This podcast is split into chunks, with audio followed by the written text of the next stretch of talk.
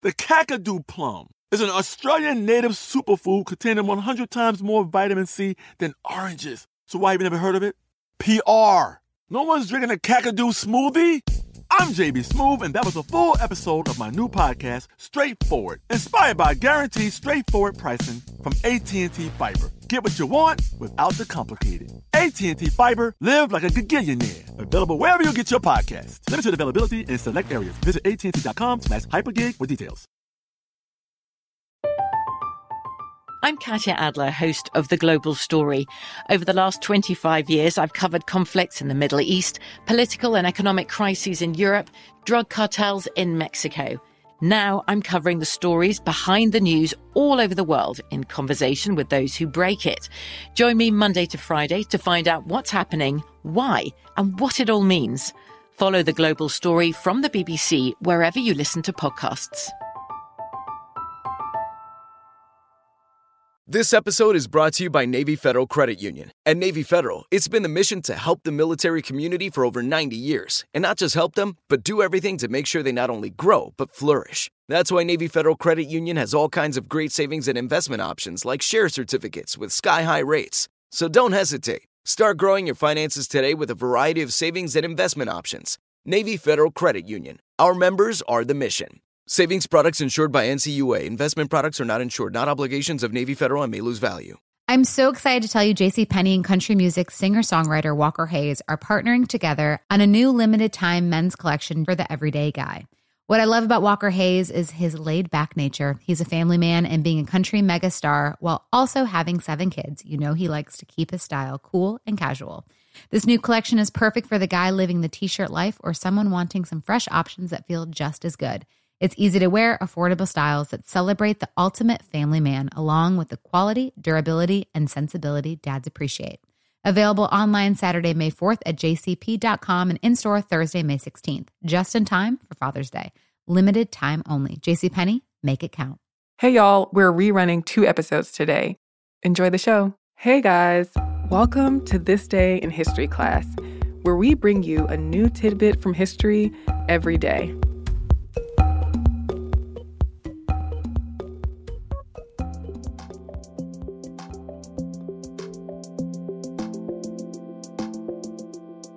The day was April 3, 1860. The first mail delivered via Pony Express left from St. Joseph, Missouri on a rider and horse relay to Sacramento, California. The rider used a mochila, which was a leather cover over a horse's saddle that riders used as a mail bag. The mochila included a letter from President James Buchanan to John Downey, the governor of California. The letter of congratulations had been telegraphed that morning from Washington, D.C. to St. Joseph. That first ride and the entire Pony Express service was great at getting mail across long distances, as compared to the extremely inefficient mail delivery process that was standard at the time. But the Pony Express didn't last two years, thanks to technological advances and money woes. In the mid 1800s, mail delivery to California, a brand new state, was slow. Stagecoaches could take weeks to carry mail overland, and steamships took circuitous routes around South America or through the Isthmus of Panama or the Isthmus of Tehuantepec in Mexico to make it to its final destination. But the 24 day overland service from Missouri to California was just not going to be sufficient anymore, as the approach of the Civil War made fast mail delivery imperative. The origins of the idea for the Pony Express have been linked to several people, including California Senator William M. Gwin, U.S. Secretary of War John B. Floyd, and Benjamin Ficklin. Regardless, the private freighting firm Russell, Majors, and Waddell set out to create the Central Overland California and Pikes Peak Express Company, better known as the Pony Express.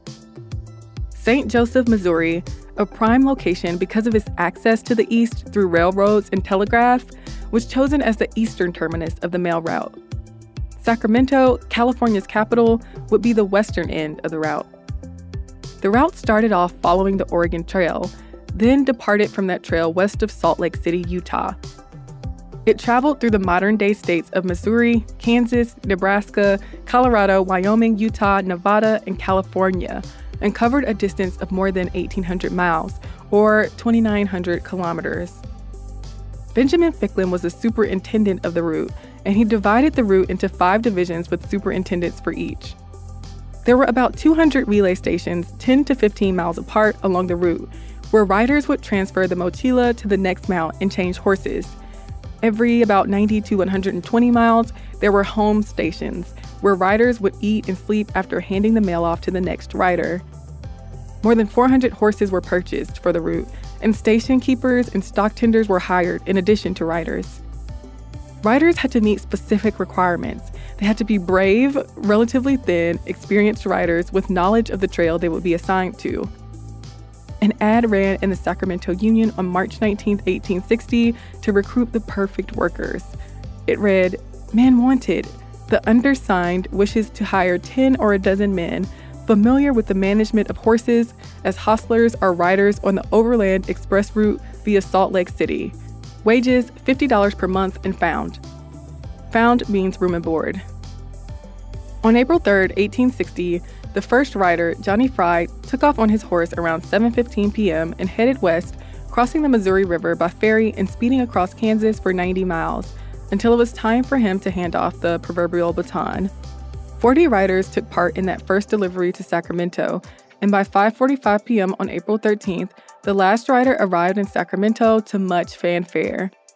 The mail was then taken by the steamboat Antelope to San Francisco. We may scoff at the delivery time today since we're spoiled with overnight shipping and the promise of drone delivery, but the Pony Express took only 10 days on average to deliver mail from Missouri to the West Coast. The Pony Express's best time was 7 days and 17 hours when riders delivered Abraham Lincoln's inaugural address from Nebraska to California. There were some notable riders too, like Robert Pony Bob Haslam, who in May 1860 traveled 380 miles in less than 40 hours because another relay rider was afraid he would run into Paiute peoples who had been attacking stations. The Pony Express was successful in that the riders delivered more than 35,000 pieces of mail in record times, and only one bag of mail was reportedly lost over the course of its year and a half run. But ultimately, the Pony Express failed because the service was too expensive for average people. There was conflict among executives, and various setbacks meant the company couldn't afford to support the service. It never turned a profit. Even more pressing, though, was the connection of the East and West Coast by a transcontinental telegraph line in October 1861. The Pony Express shut down in November. I'm Eves Jeffcoat, and hopefully, you know a little more about history today than you did yesterday. And just an additional note about other mail routes that had been established before the Pony Express Genghis Khan also instituted a horse relay to deliver messages and American newspapers used horse relays between New York and Boston between 1825 and 1830. If you'd like to follow us on social media, you can find us at TDIHC Podcast on Twitter, Instagram, and Facebook. Come back tomorrow for another tidbit from history.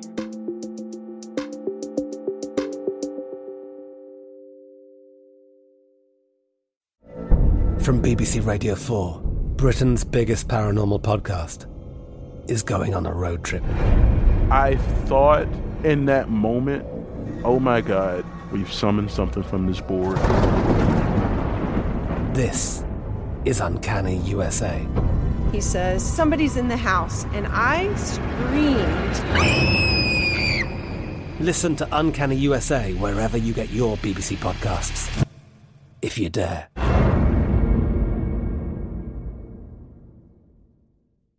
This episode is brought to you by Navy Federal Credit Union. At Navy Federal, it's been the mission to help the military community for over 90 years. And not just help them, but do everything to make sure they not only grow, but flourish. That's why Navy Federal Credit Union has all kinds of great savings and investment options like share certificates with sky high rates. So don't hesitate. Start growing your finances today with a variety of savings and investment options. Navy Federal Credit Union. Our members are the mission. Savings products insured by NCUA. Investment products are not insured, not obligations of Navy Federal and may lose value. Today I'm going to give you some straightforward advice on how to deal with naughty kids. How about instead of timeouts, time ins? Time for you to start paying some bills. I'm JB Smoove, and that was a full episode of my new podcast, Straightforward, inspired by guaranteed straightforward pricing from AT&T Fiber. Get what you want without the complicated. AT&T Fiber, live like a gigillionaire. Available wherever you get your podcast. Limited availability in select areas. Visit AT&T.com slash hypergig for details. The Home Depot wants every mom to have their own outdoor oasis this Mother's Day, whether that be a new space to relax or a beautiful garden upgrade. At the Home Depot, you could give mom a gift that's as unique as she is, with a stylish and comfortable place to entertain or relax for the mom who does it all. And with convenient delivery, you won't have to stress over getting it to her either. Looking to step up your Mother's Day flowers for the mom who's great with gardening? Let mom's green thumb do some digging with colorful flowers, pots, and premium soils to bring out the most in her patios, walkways, and gardens with the Home Depot's Mother's Day savings event happening now. Get Vigoro potting soil, just $8.97 for strong, healthy, vibrant plants indoors and outside. Start your Mother's Day shopping and saving today by checking out the Home Depot's extensive selection online at homedepot.com or directly in store near you with convenient pickup and delivery options. See homedepot.com slash delivery for details. The Home Depot, how doers get more done.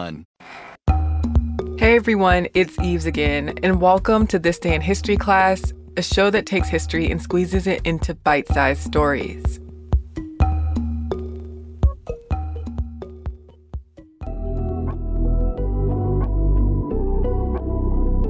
The day was April 3rd, 1948.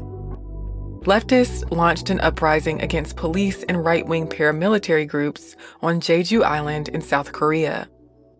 The uprising lasted until May of 1949. Its suppression resulted in the death of an estimated 30,000 people, many of them killed by police, soldiers, and anti communists.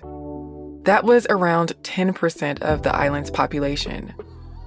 The uprising is also known as the April 3rd incident. In August of 1945, the Japanese surrendered to Allied forces in World War II. That ended the Japanese occupation of Korea, which had begun in 1910. Korea was then divided at the 38th parallel, with the Soviets in the north and the Americans in the south. The island of Jeju was controlled by the United States Army military government in Korea. Though there was a lot of unrest on mainland Korea, the island of Jeju was geographically and politically isolated. During the first year of American occupation, the situation on Jeju remained relatively peaceful. The Jeju People's Committee gained a lot of support across the island. But in 1946, Jeju was incorporated as a separate province of US backed South Korea. This led to more rightist administrators and police being on the island. Late that year, the Workers' Party of South Korea, a communist party, won control of the Jeju People's Committee. An uprising in the southern provinces of the Korean mainland were blamed on communists and contributed to more anti left tension on Jeju. On March 1, 1947, tens of thousands of Jeju residents gathered in Jeju City to mark the anniversary of the March 1st movement, a demonstration against Japanese rule that occurred in 1919. The residents also opposed increased taxation, the dissolution of the People's Committee, and police brutality. Police fired into the crowd, killing six people and wounding others. Many people in the Workers' Party were arrested during the demonstrations. There were a series of strikes in response to the shootings. Following this incident, tensions grew between the right and the left on Jeju. In November of 1947, the United Nations adopted a resolution calling for elections in the southern part of Korea. The elections were set to take place on May 10, 1948. They would affirm the division of the Korean peninsula between the communist north and capitalist south. As the elections approached, people in the Workers' Party planned protests against them. On April 3, 1948, people from the Workers' Party, alongside other communist supporters, attacked police stations on Jeju, killed police officers, and destroyed polling centers. The reasoning behind the uprising has been debated. The commander of the police forces attempted to negotiate with guerrilla leaders, but they could not come to a peaceful resolution. The fighting continued, disrupting the May 10th elections. the Republic of Korea, also known as South Korea, was established in August of 1948. By October, the South Korean government was ramping up efforts to squash the uprising. Martial law was declared, and the campaign against rebel forces turned brutally violent. Tens of thousands of people were killed in the uprising and its aftermath, and thousands more fled the island. The uprising was effectively suppressed by May of 1949, though sporadic fighting continued over the next several years. The Korean War began in June of 1950 when North Korea invaded South Korea. The existence of the Jeju Uprising and any investigations into it were suppressed in South Korea in the decades after it happened. The United States' role in the suppression of the uprising has been the subject of a lot of debate. The South Korean police apologized for the massacre for the first time in 2019. I'm Eves Jeffcoat, and hopefully, you know a little more about history today than you did yesterday. You can give us a shout or a share on social media at TDIHC Podcast. And you can also send us an email at thisday at iHeartMedia.com. Thanks again for tuning in to the show, and we'll see you tomorrow.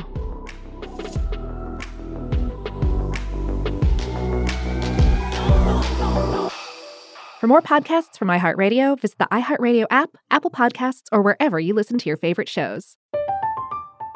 I'm Katya Adler, host of The Global Story. Over the last 25 years, I've covered conflicts in the Middle East, political and economic crises in Europe, drug cartels in Mexico. Now I'm covering the stories behind the news all over the world in conversation with those who break it. Join me Monday to Friday to find out what's happening, why, and what it all means. Follow The Global Story from the BBC wherever you listen to podcasts. Xfinity has free premium networks for everyone this month, no matter what kind of entertainment you love. Addicted to true crime? Catch killer cases and more spine-tingling shows on A&E Crime Central. Crave adventure? Explore Asian action movies on Hi-YAH. Searching for something extreme? Check out skating, snowboarding, and more on Fuel TV Plus, the global home of action sports. And find crowd-pleasing bops on iHeartRadio's Hit Nation playlist. There's new free shows and movies to love every week. Say free this week in your Xfinity voice remote. This is Malcolm Gladwell from Revisionist History. eBay Motors is here for the ride.